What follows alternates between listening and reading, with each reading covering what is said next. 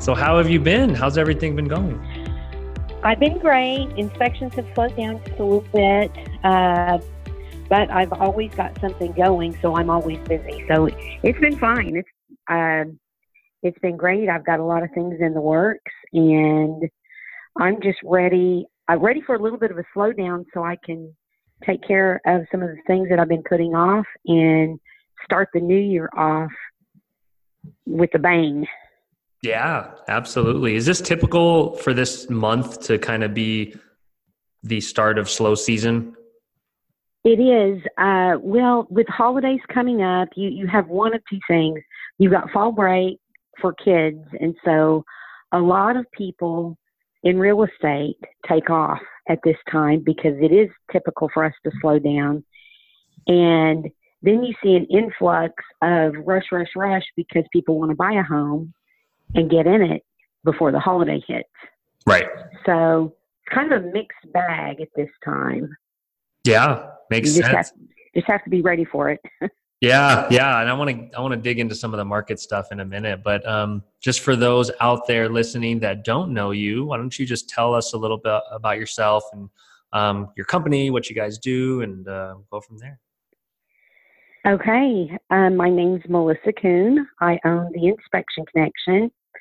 I have owned the Inspection Connection since 2005. We are a full-service inspection company. We do termite inspections, well and septic, swimming pools, duct scoping, sewer scoping, mold, you name it. If we don't do it, we know somebody who does. So we do that, and I'm also a 203K consultant, and I am the executive director for the Oklahoma Residential and Commercial Inspection Association, which is a local group of home inspectors.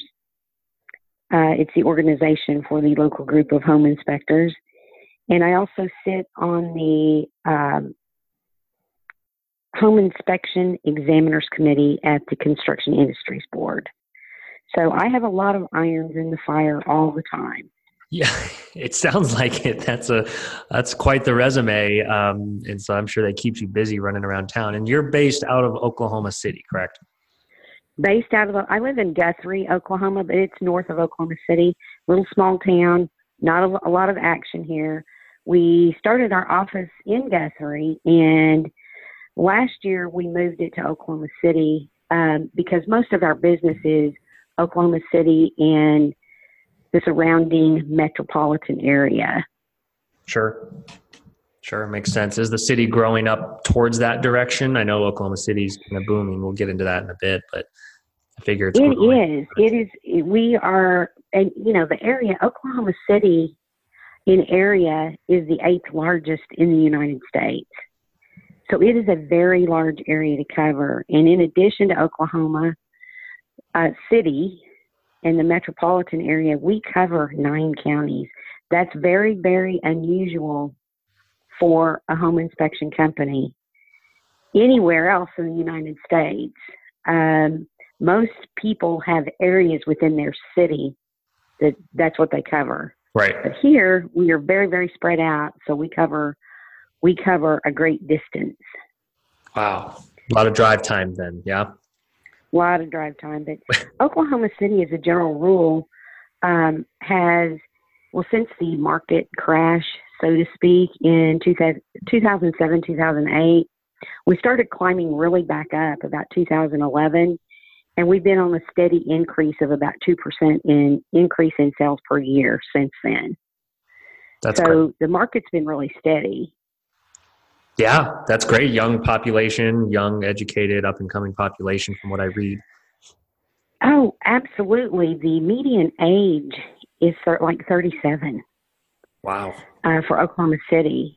That's the greatest number, of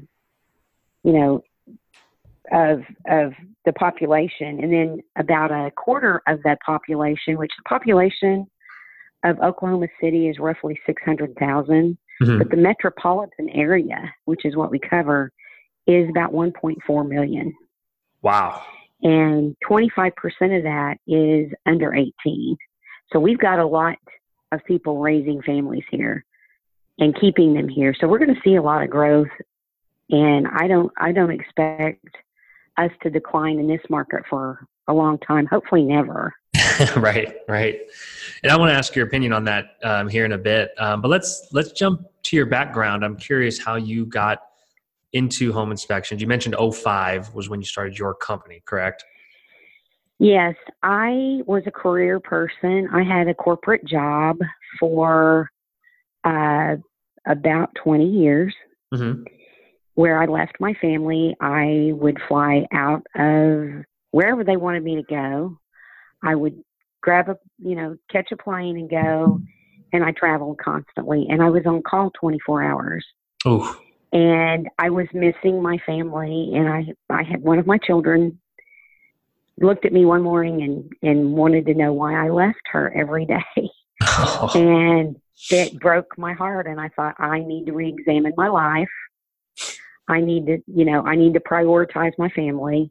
And so I quit my job without any contingency plan. I had money in the bank, but didn't know what I was going to do. So I taught school. I started out just as a teacher's aide at my kids' school. And then I was asked to help with an alternative school program, and I did that for a few years. And then they closed that school, and I knew it was coming. I could see it coming. And teaching just, I'm sorry, teachers, I love you. You have a tremendous job, but it doesn't pay. And it was time after 5 years to start looking into something that was lucrative. Uh-huh. I had been reading Entrepreneur magazine for several years, perusing through, thinking, do I want to get back into the corporate world or don't I? And decided I didn't want to work for somebody else. And one of the jobs there was that they were expecting growth was home inspection. I thought, okay, I've got to figure out what that is, and I need to do that because we had a construction company, and I can build a house, so I know about construction. I thought if I know that, I can probably inspect one. Right. Totally different. Much more to it. Really, because you can't see. When you're building, you can see what you're doing. When you're inspecting, you can't see what somebody's done. But I decided to pursue it, got into it, and the rest is pretty much history. Very nice. Very nice. And you survived through the recession. So you started 2005, and then 2007, 2008 comes around.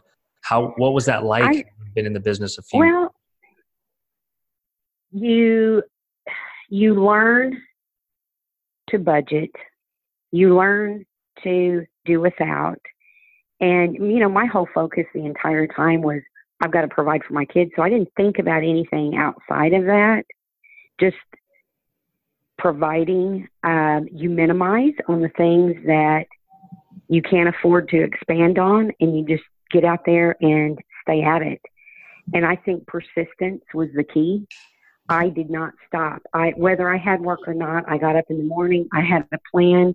I had a plan to go out and hit the pavement every single day, and talk people up, get out there. And, whether I got a job or not, I was going to make sure they knew who I was. And it pays off. So persistence is the key.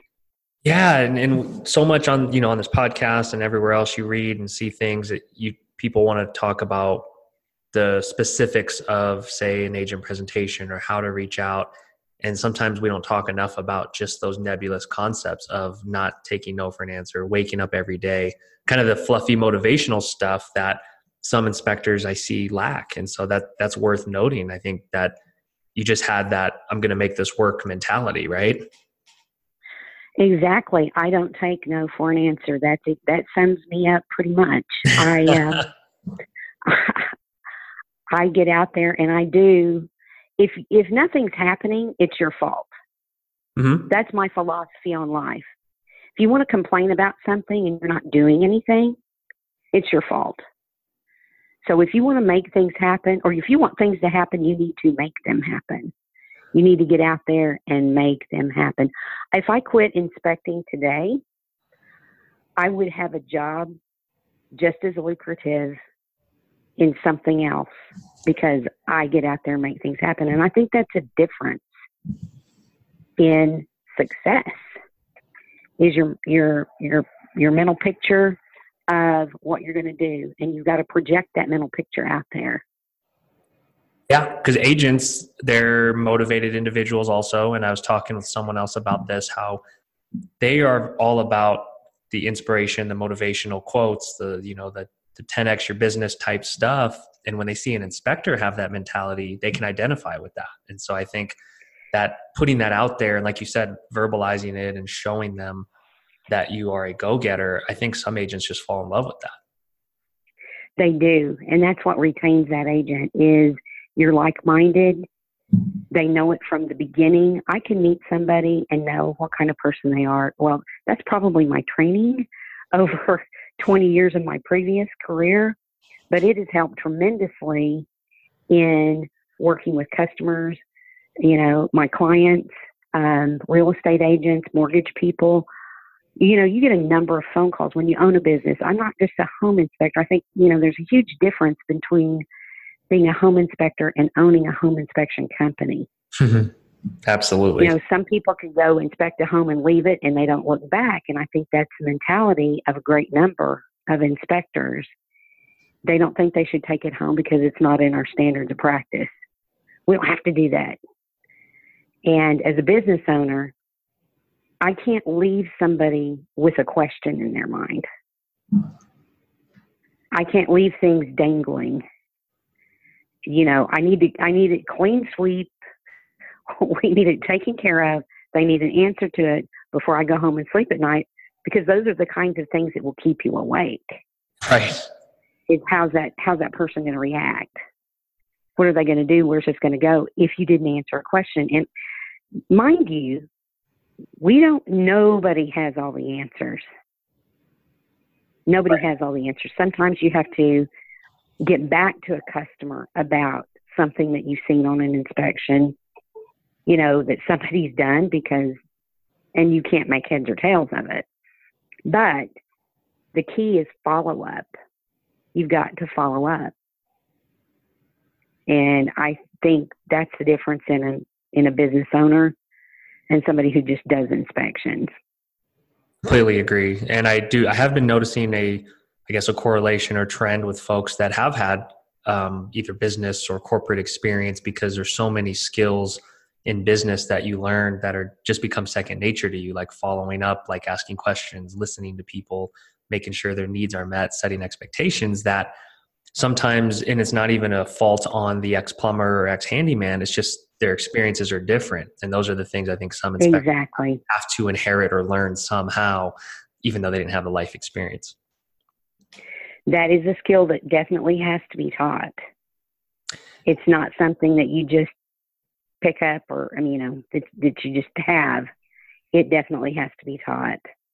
I'd love to see the schools and associations kind of doing more soft skills work. I know that you have to have the appropriate instructors to do it, but I think that's a big gap kind of in the education and training. I know there's inspector coaches out there and some companies that are doing some cool stuff, but I don't know if they're doing necessarily soft skills training. Well, it's funny you mention that, because this is something that I brought up to our board that I am working on as far as criteria for educators. And I can't say anything officially because it hasn't been discussed. But one of my pet peeves is the schools producing inspectors and putting them out there, and they don't have that skill set. They don't know, because it wasn't taught through their schooling, the standards of practice for their state. And we are seeing more and more inspectors that get out there and get in trouble because they aren't following the state guidelines. They're following some big association guidelines that may or may not meet their state guidelines. And so I think we are trying to, as a group sitting on the Home Inspection Examiners Committee, rethink what's coming to us as far as education goes. Or at least that's what I'm trying to do. We'll see how that works out. Yeah, I love it. I think it's a positive movement, positive change to just, and it raises the bar of the industry, which I think everyone says is their goal, and everyone's kind of mindful of that, of raising the profile. Inspectors can charge more, inspectors can do a better job, everyone's more professional. I think that's, there needs to be more talk about that. It absolutely puts everything into a different perspective. I teach home inspection at two different schools in Oklahoma. I teach in Stillwater, Oklahoma, and I also teach in Moore, Oklahoma. One's north and one's south. Mm-hmm. And I'm on their schedule, each one of them twice a year. So I do 4 classes in pre-licensing. And that's something I teach in my class. I teach them those skills so that they're prepared when they get out there to be a professional. And I have other inspectors, you know, through my 14 years, I've had other inspectors ask, why are you teaching our competition? Why are you putting people out that they're going to compete against us? And my answer to them is, you know, if I'm going to be associated with other inspectors, I would hope it would be somebody that has the same set of standards that I do. You know, mm-hmm. You're only as good as your best competition. You know, I love that mentality. If you think about it. Yeah. If you think about it, if you got somebody out there that's one-upping you all the time, you're struggling to achieve to be that or get better. And I think that's what you need to have to be successful as well. Because it eliminates a lot of problems. Yeah. And it's for the greater good. And I think that mentality is rare. And I really respect that. You know, you could also find future employees doing that. So it's maybe not a... Yes, that's a perk. Yeah, yeah. Let's talk a little more about that, because I think you have unique experience there.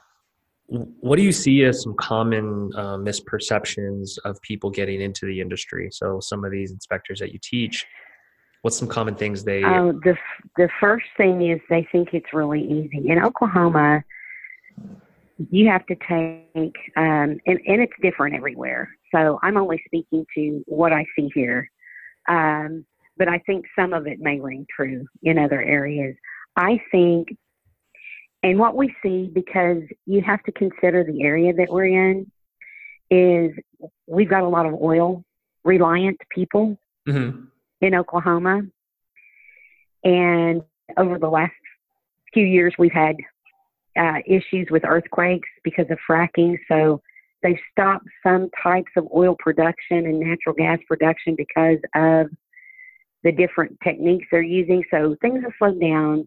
The oil business is up and down, and who they employ, they'll lay off some, and then there'll be a big boom to get employees. So everybody that's been laid off recently either wants to be a realtor or a home inspector because they think it's easy money. Right. They see they're used to a specific lifestyle that they've built up to with the dollars that they were making. And then they compare it to home inspectors and realtors, and all they see is dollar signs. They don't see what it takes to get there. It's not that easy. In Oklahoma, you have to pass the national exam. Every time I tell one of my classes how hard that test is, because the failure rate is about 70%. Wow. They don't believe me. Yeah, right?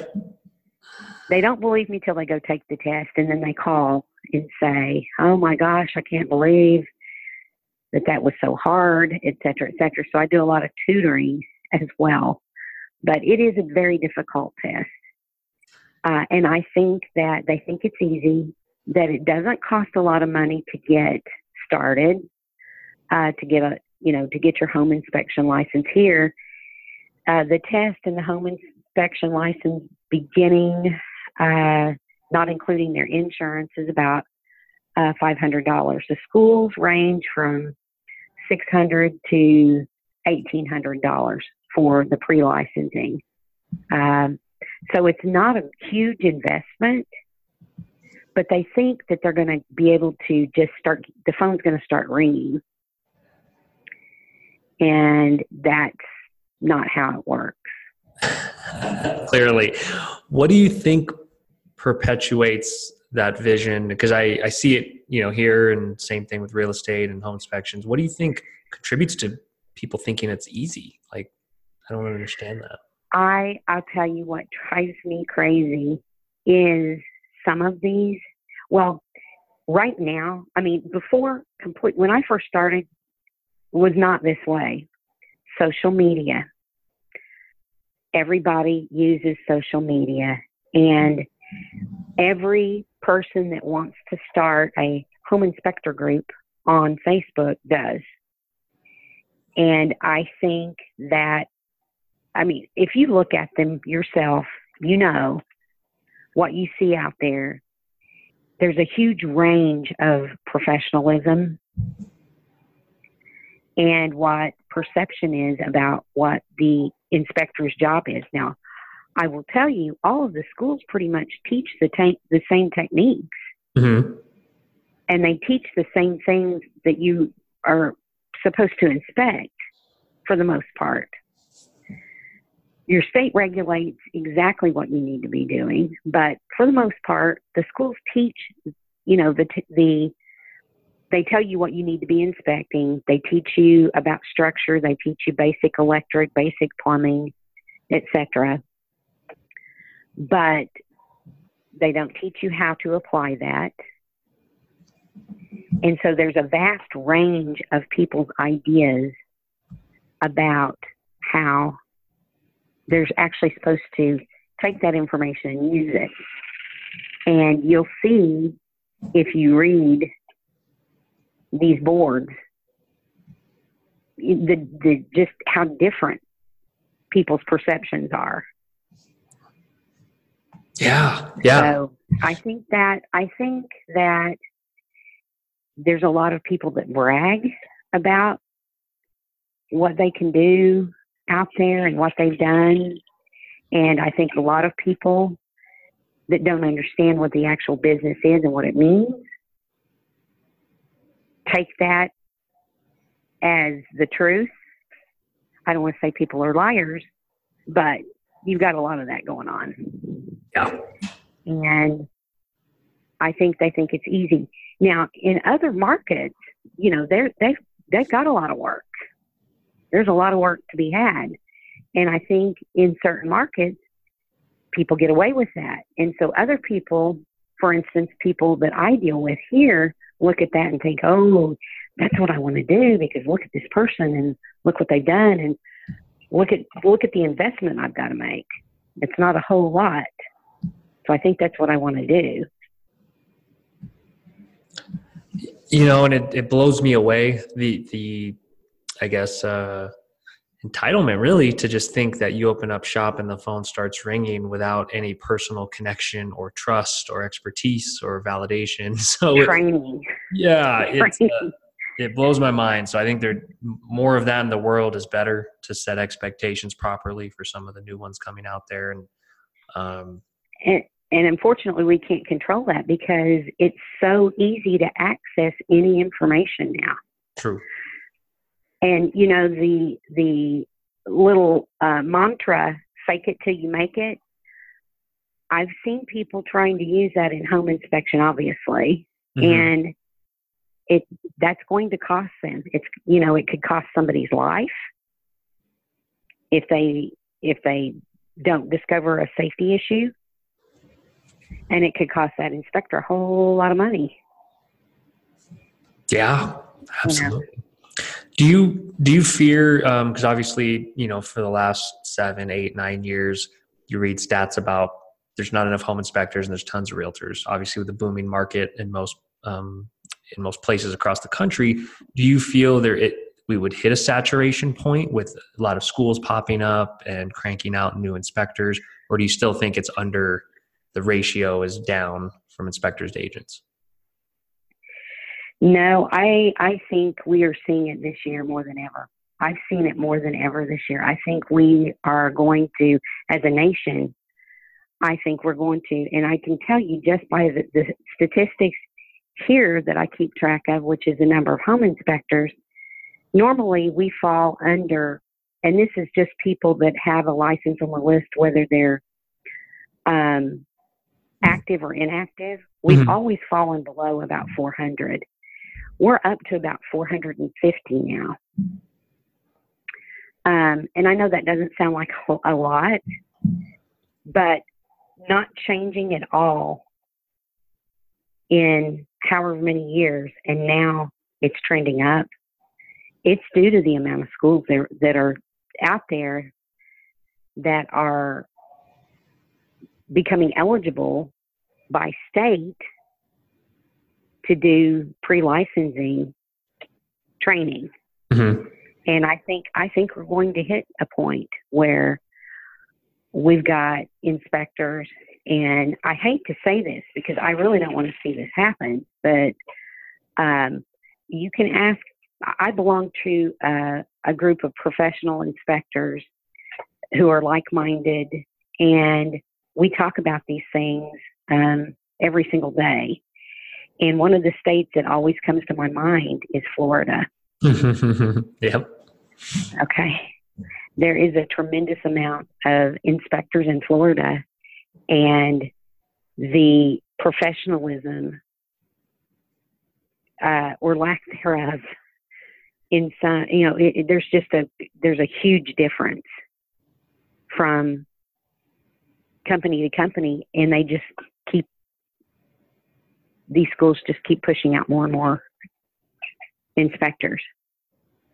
So yes, I think we're going to get to a point, and I think, you know, every state is going to have to, and this is part of my plan, is to make sure that in Oklahoma that we're protecting the consumer by adding some additional requirements to schools. Right.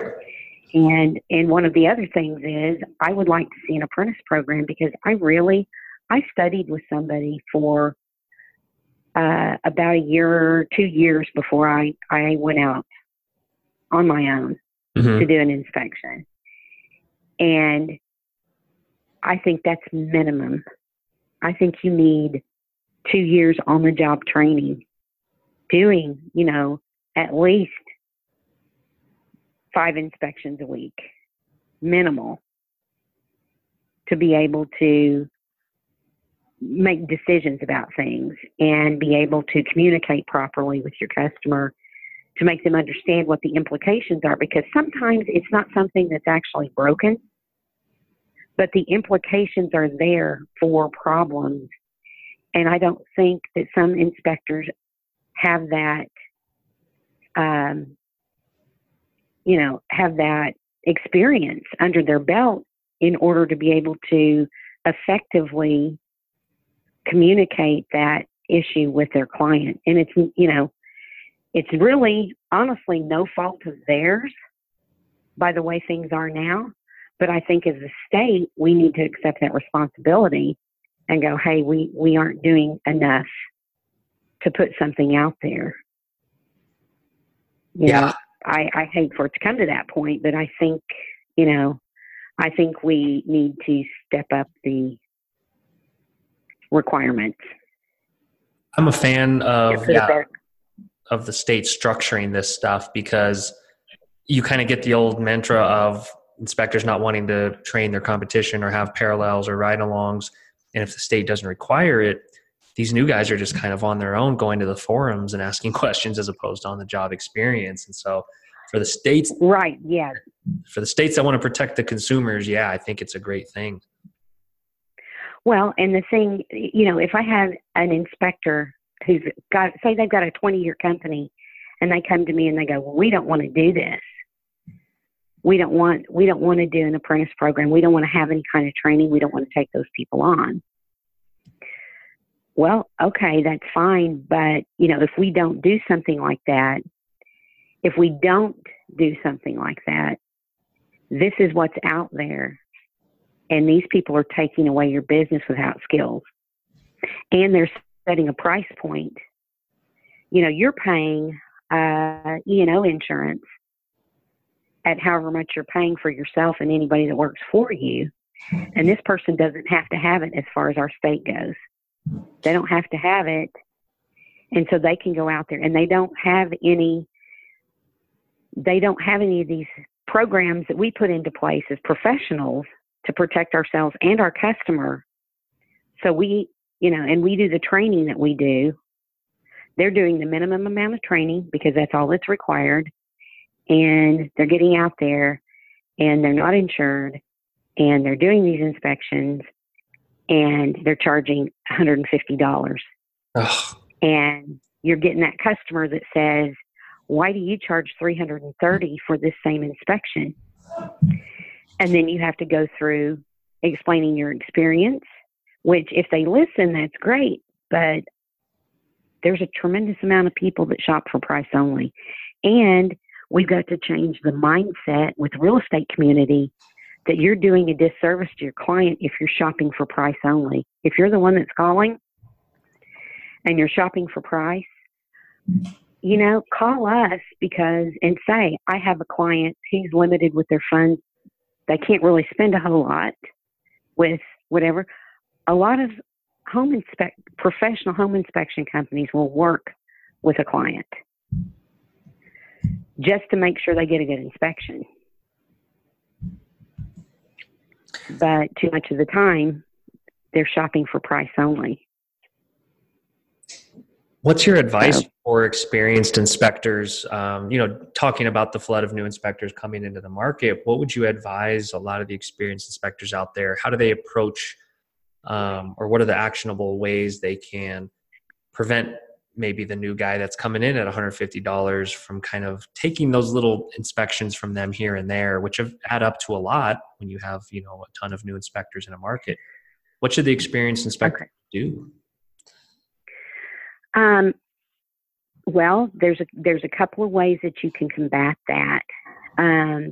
My approach would be to hit it head on and take that inspector to coffee and explain the differences and what they're doing, what it can do overall, and show them some things that you do that put some things in their head to do a better quality inspection, to charge more. Wow. Whether that works, I don't know. I have approached a couple in that manner. And you either get somebody that listens or they tell you off. If I didn't want to do that, I would just probably make sure that I am doing my footwork and educating as many real estate offices as possible as to why I have a better quality product. Yeah. I love it.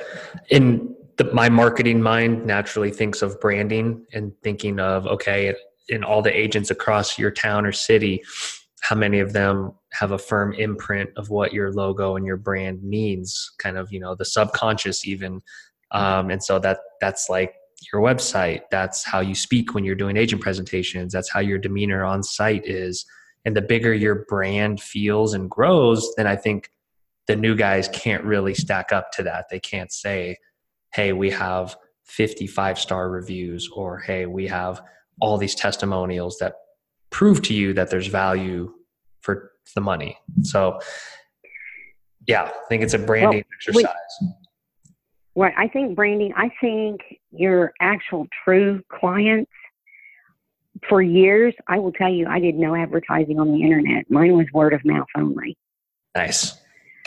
And I think a lot of what we're seeing now is you can buy reviews. You can buy a company to do 100 reviews. I give my clients names, call this client, see how their experience was. I give actual referrals. If they want a referral, I'll give them 20. It's unfortunate that there are companies where you can buy reviews, but there are. Yeah. And my hope is that you know, the folks over at Google and Facebook are smart enough to hopefully catch up to them eventually. I always tell inspectors, if you're thinking about taking shortcuts, just know that there's really smart people out there that are trying to catch you, and so they will. Exactly, and that's not the way. That's not the way to do business. Not at all. But it happens. It happens. I don't know. With all of these marketing companies, I probably get, this is just an estimate, probably 10 to 15 calls every single day. That's a marketing call about putting me number one, making me number one, you know, but everybody can't be number one. Yeah. You know, and I just think, I think the key is in educating realtors as to what they're referring out there, if it's a quality product or not. Yeah. You know, I like that route. I'm also seeing some inspectors, and I'm indifferent on this. I don't really know the impact, where, you know, a big experienced company with, you know, tons of value will have their starting at price be very low, and then do the upsells and add-ons. And so it's like the sticker price, you know, is around $200 to kind of combat that. So I don't know if that's a good trend or not, or if that's something that's happening more, but you know, as a consumer, you don't like up charges. And so it's kind of a weird spot. It is. And I have mixed feelings about that, but I have mixed feelings about going below a base price that, you know, undersells your experience and, you know, your actual cost of education and insurance and everything else. So I'm, you know, I understand doing package deals and trying to upsell, but I don't think lowering your price is the way to go, because once you do that, once you set a precedent, that's where you're going to be. Yeah. And just from an agent perspective, when I used to walk along on home inspections and ask questions, I'm shocked the average is as low as it is. I think inspections are worth $600 in value, at least for what you learn from a home buyer or a first-time home buyer agent perspective. And so I would love to see prices go up over time. I'm just trying to think of what can contribute to that, what can help that. Well, I think the mentality of that inspector that's first starting out, because it is difficult. It is very difficult to, you know, get that first paid inspection and have somebody put some trust in you. I think their idea is, oh, I'm going to start out at this, and then I'm going to raise my prices. And they don't realize that they'll start getting used to that money coming in because they've got that low price. And the minute they raise it, it's going to slow down. They need to just start out at what they're worth and, you know, do the things they need to do and move forward, because starting your price out very low isn't the way to build your business. Yeah. And looking at just basic economics, it's like, would you rather work half as much and make the same amount, or work twice as much and make the same amount? And so I think inspectors need to be thinking of return on time, not just return on dollars. It's like return on the time spent. Right. Well, you know, in that line of thought, if you are getting a lot of inspections at your $150 or $199 price, and you're having to do 3 or 4 a day, and you're a one-man operation, you're going to make some mistakes because you're trying to get it done to get to the next inspection. Right. That's a great point. The customer experience. And that's going to cost you. Yeah. It's going to cost you and your customers. It may cost you in your pocket because you failed to do something. I mean, literally, if you think about it, that customer's getting what they're paying for when they pay that $199, $150, $199 price. They're getting what they pay for. They aren't getting experience, and they're getting somebody who's trying to rush from one to the next. So I think we need to put that in their minds in the training stage about doing the right thing, following people, getting that training that you need to have so you can have that experience under your belt. And then when you start out, you can start out at a decent price. Yeah. I don't know. That's just me. No, I think there's probably a consensus out there among, of course, experienced inspectors. But I think, yeah, I think you said the thought process is a little backwards with the new inspectors.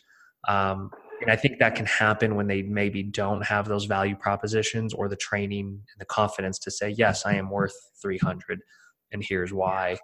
And then they go to the bottom. Well, and I think too, one of the key things that I tell all of my students the entire time I'm going through the process of teaching them home inspection, I let them know that having a network of experienced inspectors around you is key to success. You need to belong to a local organization that meets and talks about the issues. And, you can learn from their experiences just listening to a group of inspectors talk about, their experience with clients, their experience with realtors, their experience in inspecting a house that was built in 1920, as opposed to a lot of these people that go in and think it's going to be a 2018 house that they're looking at every single time. Mm-hmm. And it's not. It can vary greatly.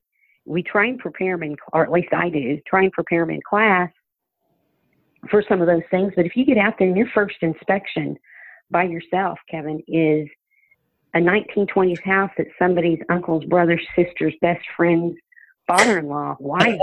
It's not an electrician. And you're standing there looking at a big mess in an attic.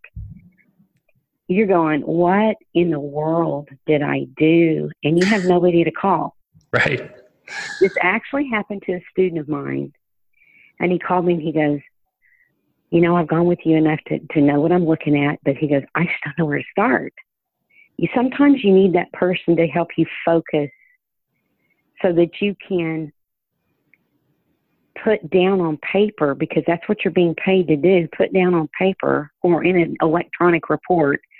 You're there to document what you're looking at. And sometimes you just need that other person, that network of people for focus. You need more than one. You need a safety net. Somebody two or three people you can send a picture to, text a picture to, or call or whatever and say, hey, I'm out here, I'm looking at this, and I have no idea where to even begin. I think that's key. Even if you don't take them on as an apprentice, because we don't have that program now and a lot of places don't, but just being, having that new inspector join an organization that's local where they can meet people, or go to continuing education where they can meet inspectors, or even calling other inspectors and saying, hey, I'm new, I'm inexperienced, I want to do this right. I don't think there are that many that would turn them down. Maybe I'm wrong. Maybe I'm just too optimistic. Mike and myself did this when, years ago when we started Spectora, we found a mentor. And my advice to someone looking for that would say, offer to take someone to coffee or lunch near their work, near where they work. So it's very easy for them to walk across the street, meet with you. They get a free meal. They get a free coffee out of it. How many people can say no to that, Right. Well, that's a good way to approach it. But, I know having belonged to Orca, which that's the name of the group of local home inspectors here, I went to their meetings before I got my license. So for the entire year of 2005, I went to every single meeting and listened because I could. Yeah. I listened to the other inspectors and I would say, hey, if you think it'd be okay, I'd like to tag along and see what you do and how you do it. I think new inspectors need to go with a lot of other inspectors to see, because I learned not only things that became useful to me, I learned some things not to do as well. Yeah. You know, don't set that precedent of taking that cost of that inspection to closing. Ooh, ouch. You know, yeah, that sort of thing.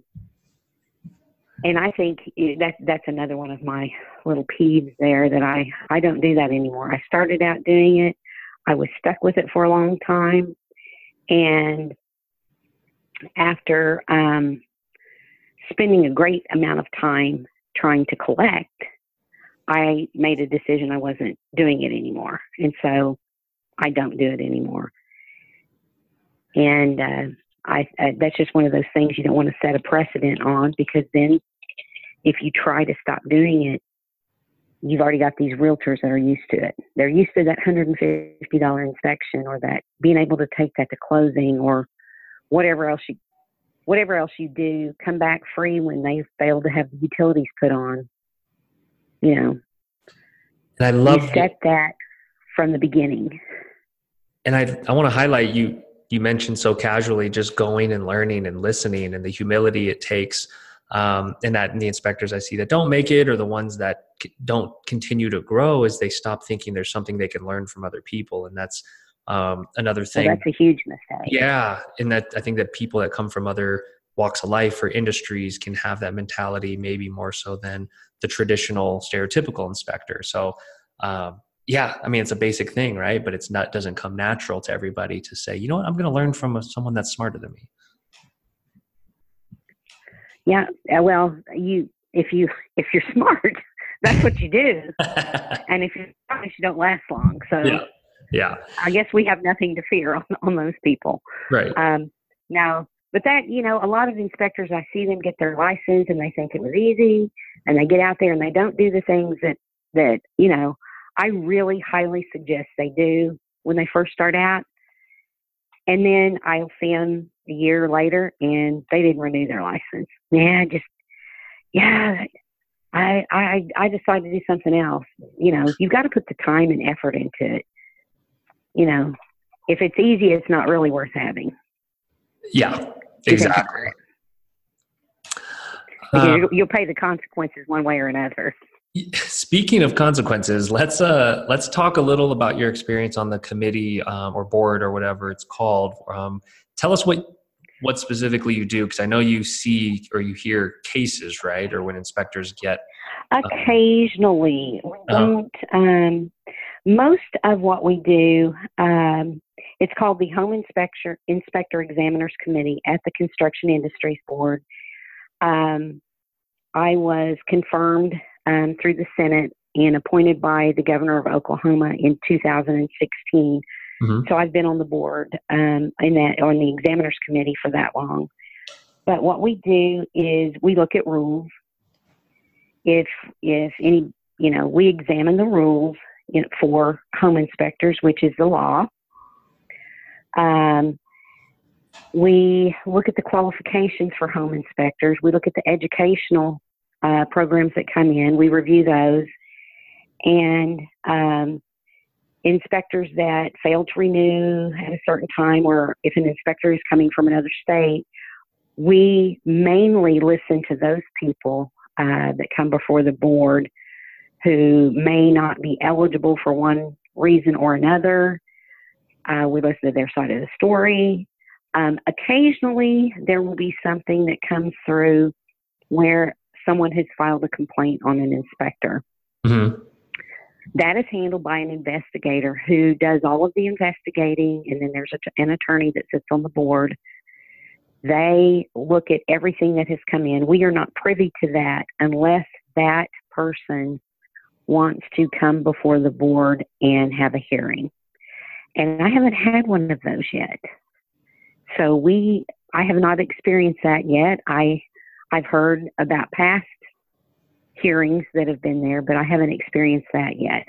Now, occasionally, the investigator will come before the board and put out information about a complaint, and a vote will be taken for further investigation.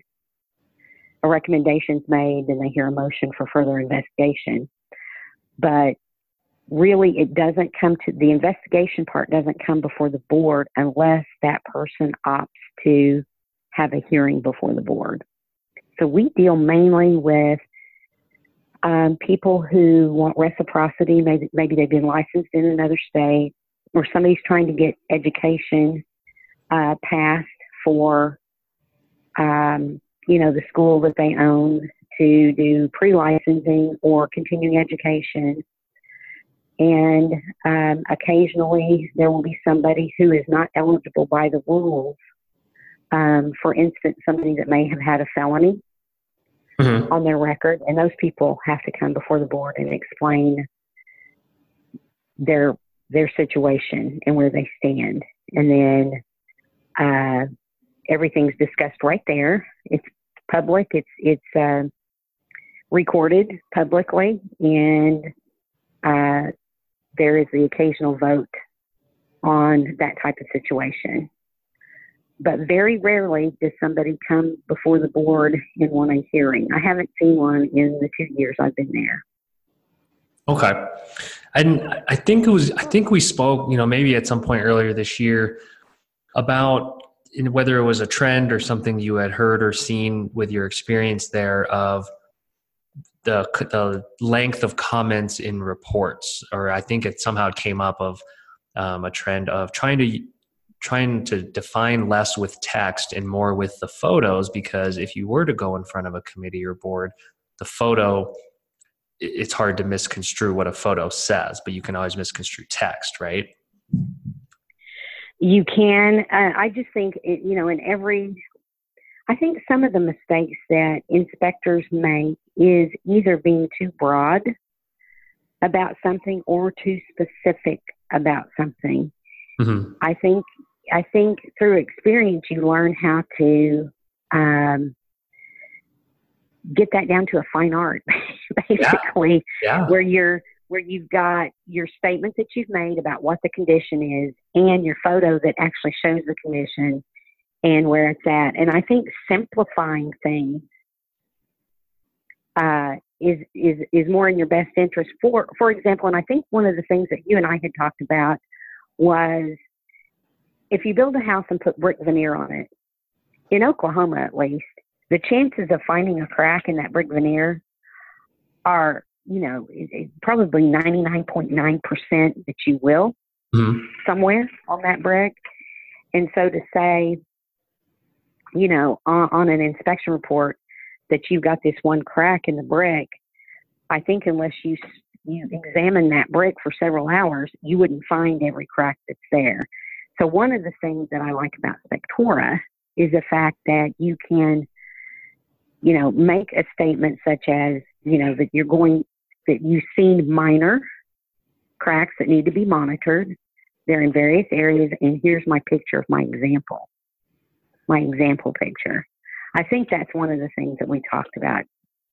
Am I somewhere in the neighborhood of what you were thinking? Yeah, exactly. Because we see inspectors with all types of templates and narratives, and there's some that still feel the need to give paragraphs, descriptions, and try to maybe over-describe something. And I think the more you say about something, the more you are held accountable to everything. And sometimes that's it is impossible in a 2.5-3 hour inspection for you to find all of those things. And I think some inspectors are they're making it sound like this is all there is. I've done all this and I've got these 15 pictures with this, 4-page description, when they could show that this is a normal condition. Here's an example of it, and it is in various areas. And so sometimes I think that you shoot yourself in the foot by saying you've got one at the northeast corner, one at the northwest corner, one above the garage, and you put all these locations. Well, I'm going to tell you, I did this early on because I was so afraid of not putting everything on that inspection report and not taking into consideration. This is inexperience here. I didn't put one down. I tried to define too much And I had a customer that called me back, and she wanted to show me every crack I missed on the exterior. And I mean, they look like fine point pencil marks. And I hadn't written them down. So I think inspectors can try to do, I mean, you want to do a thorough job. You want to do a good job. But there are some inspectors, I read their reports and they're 97 pages. You've lost that customer. That report does them no good because you lost them after the first page when you wrote 4 paragraphs. And the whole concept is educating your customer. And I think if you put certain statements in your report, and I'm not trying to tell anybody how to do a report. I'm just stating what I think works and what I've seen and what I've experienced in looking at other inspectors' reports. I will tell you, this is a conversation we had.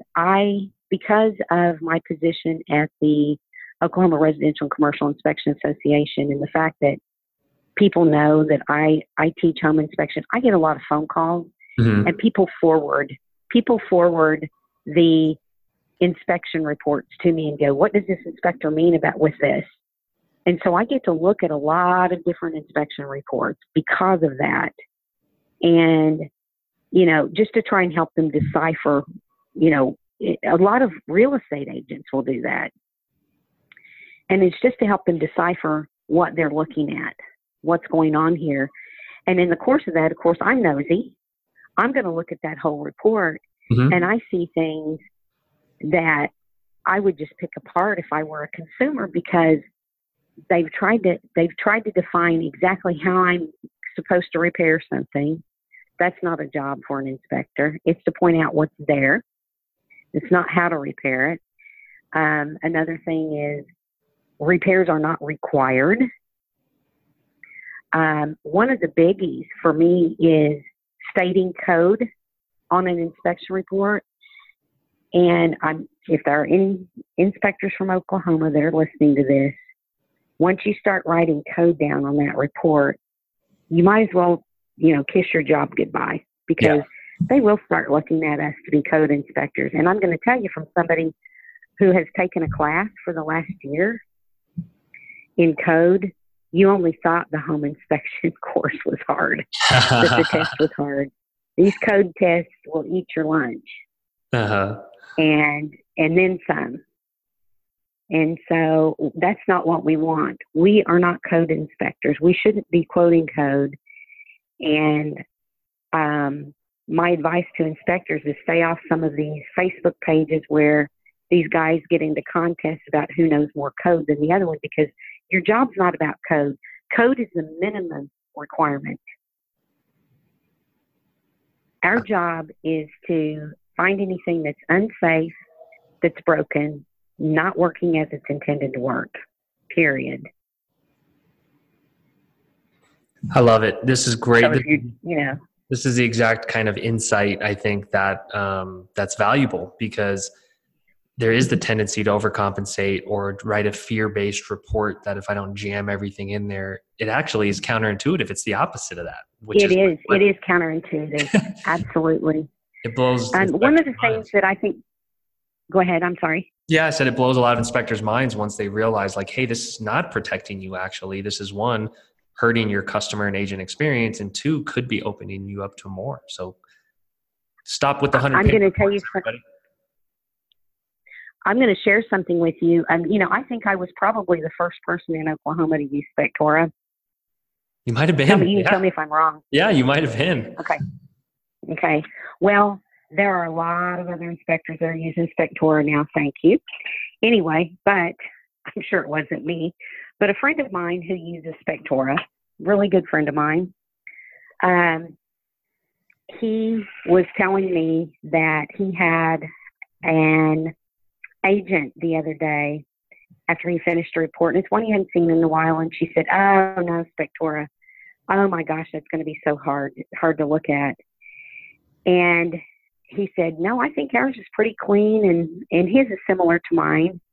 And she looked at it and she goes, oh my gosh, I love this report. She goes, this can't be Spectora. And so I asked him about this report, and it was definitely one of those 80 pagers where somebody had gone through and tried to convert another software's, their report in another software to Spectora, and it didn't do them any good. It didn't buy them anything, time especially, because they're only repeating the same stupid mistake that they made before, which is trying to overdo.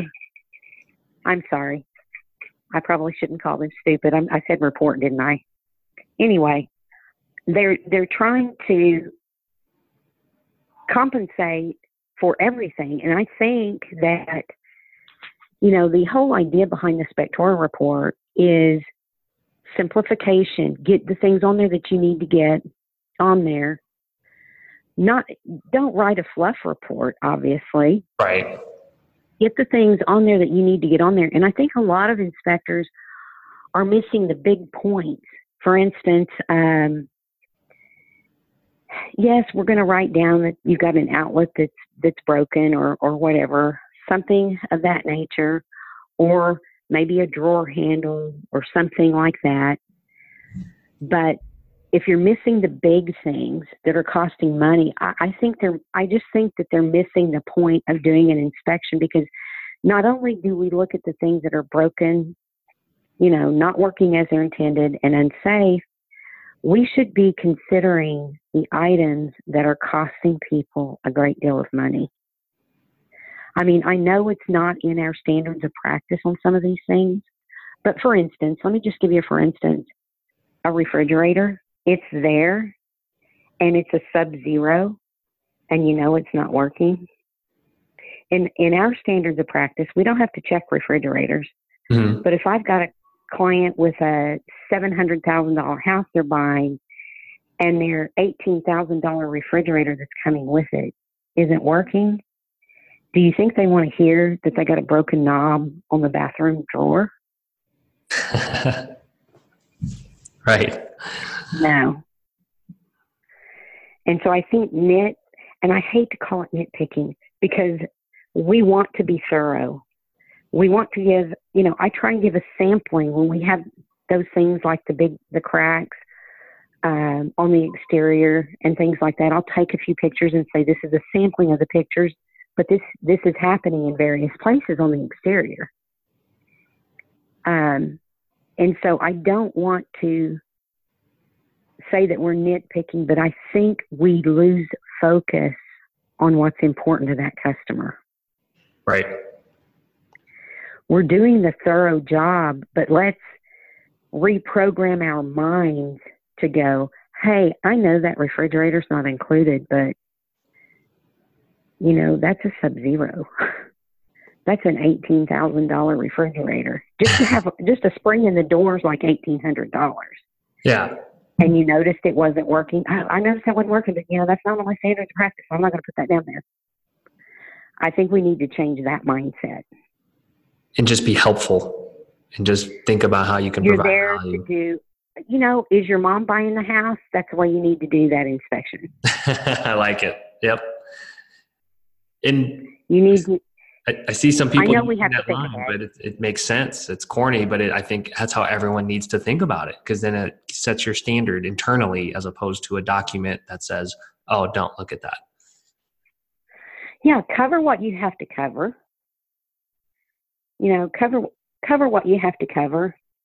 Inspect what you're required to inspect, but also consider the big picture. You need to step back and look at it. You need to look at the big picture. You know, it's kind of like if you are looking at this house that is in pristine condition, you know, and your standards of practice doesn't say anything about the grounds around the house, and it's literally floating away because there's no protection from the, you know, the environment and the water drainage, that house is not going to be useful in a year. Right. You know, you have to step back and look and see, look at the big picture and see what's going on. So I want to be mindful of your time here. How much more time do you have? You have a couple minutes left? Oh yeah, sure. Okay, great. So I know I interviewed, I spoke to you and Jennifer Yarborough maybe a year ago and just asked some specific questions about being women in a male-dominated industry. So I'll ask you, do we need more women in the home inspection industry? And if so, how? Absolutely. So I don't feel so alone. Okay. So my not selfish answer is, for women to succeed in any male-dominated industry, you've got to be prepared to work the longer hours and put in, more effort than any of the men that are in the industry. So if you are a determined woman, which most of us are, if you know women, you probably know one that is. You can do it. I think we have an art of developing instant rapport with clients, Yep. I think we find out very, very quickly what's important to that client and, what their needs are in a very, very quick fashion. And I think that's important. One of the things, and I don't want to digress too much, but one of the things that I teach when I'm teaching home inspection is to be successful and to not get sued. You want to limit your liability. One of the biggest things that you need to do is bring that client's expectations down to a realistic level that meets your capabilities as an inspector. And I think women do that very, very well. Absolutely. I think we don't talk over people's heads. We're not loud generally. I can be if I need to. But we aren't generally loud. We're softer spoken. People have to listen harder to hear us. And I think we have an advantage in that way. And when I write my reports, I could use technical speak if I wanted to. And sometimes there's just no other way to state something. But when I'm explaining that report, I explain it as if I was explaining it. And again, to my mom, who was 80-something before she passed away. And I think that is an advantage. So I think we do need more women in the industry.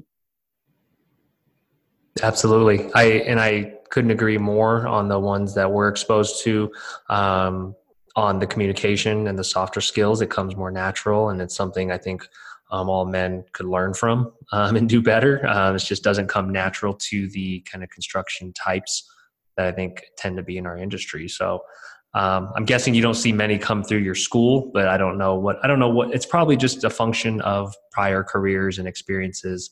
But I am seeing a few more here and there. I see about 3% are women. Okay. So for every 100, I get about 3. And if they're dedicated to it, those are the ones I want to hire, because really, statistically speaking, female inspectors, according to most training professionals, tend to score higher on exams. Mm-hmm. It makes sense. Okay. And so you're going to get somebody that's really worked really hard to get where they're going. They're dedicated. I mean, it just makes a lot more sense to me. I mean, not that I couldn't hire a man just as capable, but really, if you have to try harder to get something, I think you're going to last a lot longer because it was harder to get. Agreed.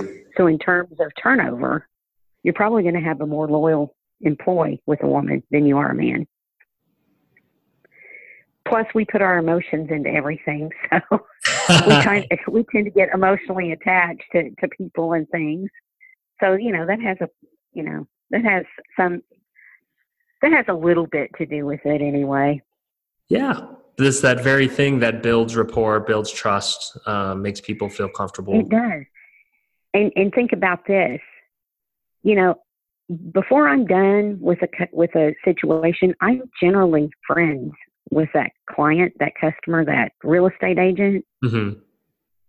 Because I caught them at the beginning. I talked through them. I talked them through the inspection, and we're laughing and talking at the end. And if something goes wrong, they're way more comfortable calling you that they think they're friends with to say, hey, something went wrong.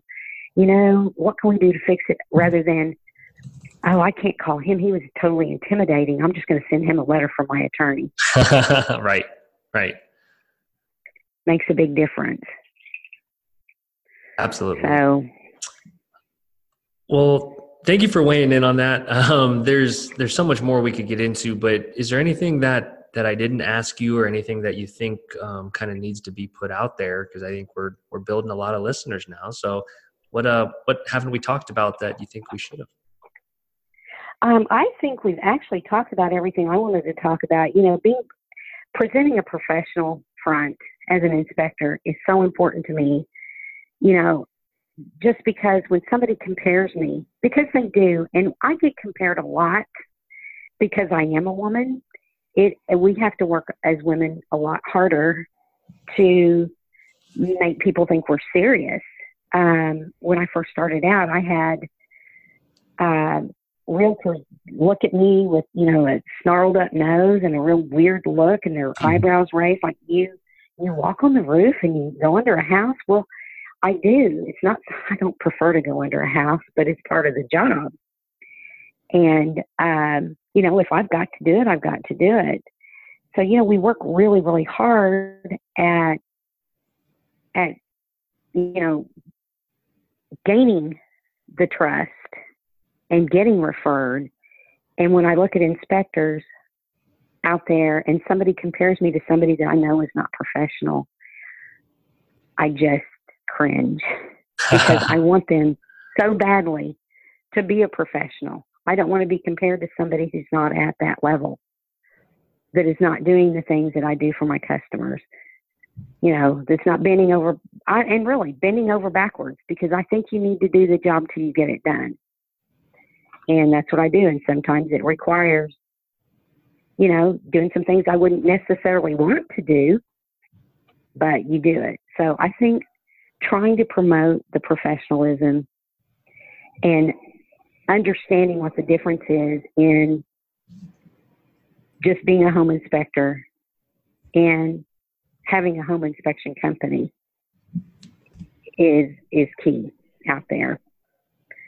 It helps educate that realtor and in knowing what they're getting and what their client's getting. And I say what they're getting because they're the ones that refer us.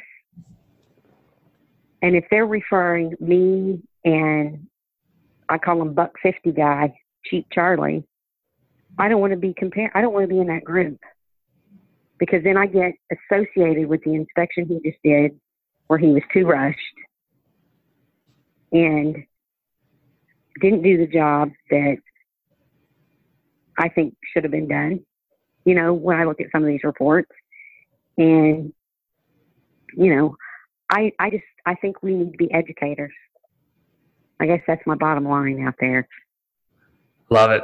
It's such a good message. And you bring so much knowledge. I'm sure everyone's learned a ton. Where can people find you or get a hold of you? What's the best way, whether they're an agent listening or a new inspector or someone that just wants to network? Well, I can give you my email address. It's Melissa, Melissa .Kuhn, Coon, @outlook.com, or you can find me via my website, which is theinspectionconnection.net, and our phone number is 405-227-5030. Perfect. And I'll link to all that in the description and put that kind of across social media and everywhere with the podcast when this releases. So thank you so much, Melissa. Okay, this has been super helpful. Thank you so much. I think I enjoyed it. Thank you very much, Kevin. Yeah, no problem. Alrighty. Bye-bye. Talk to you soon. Bye-bye. Okay, bye-bye.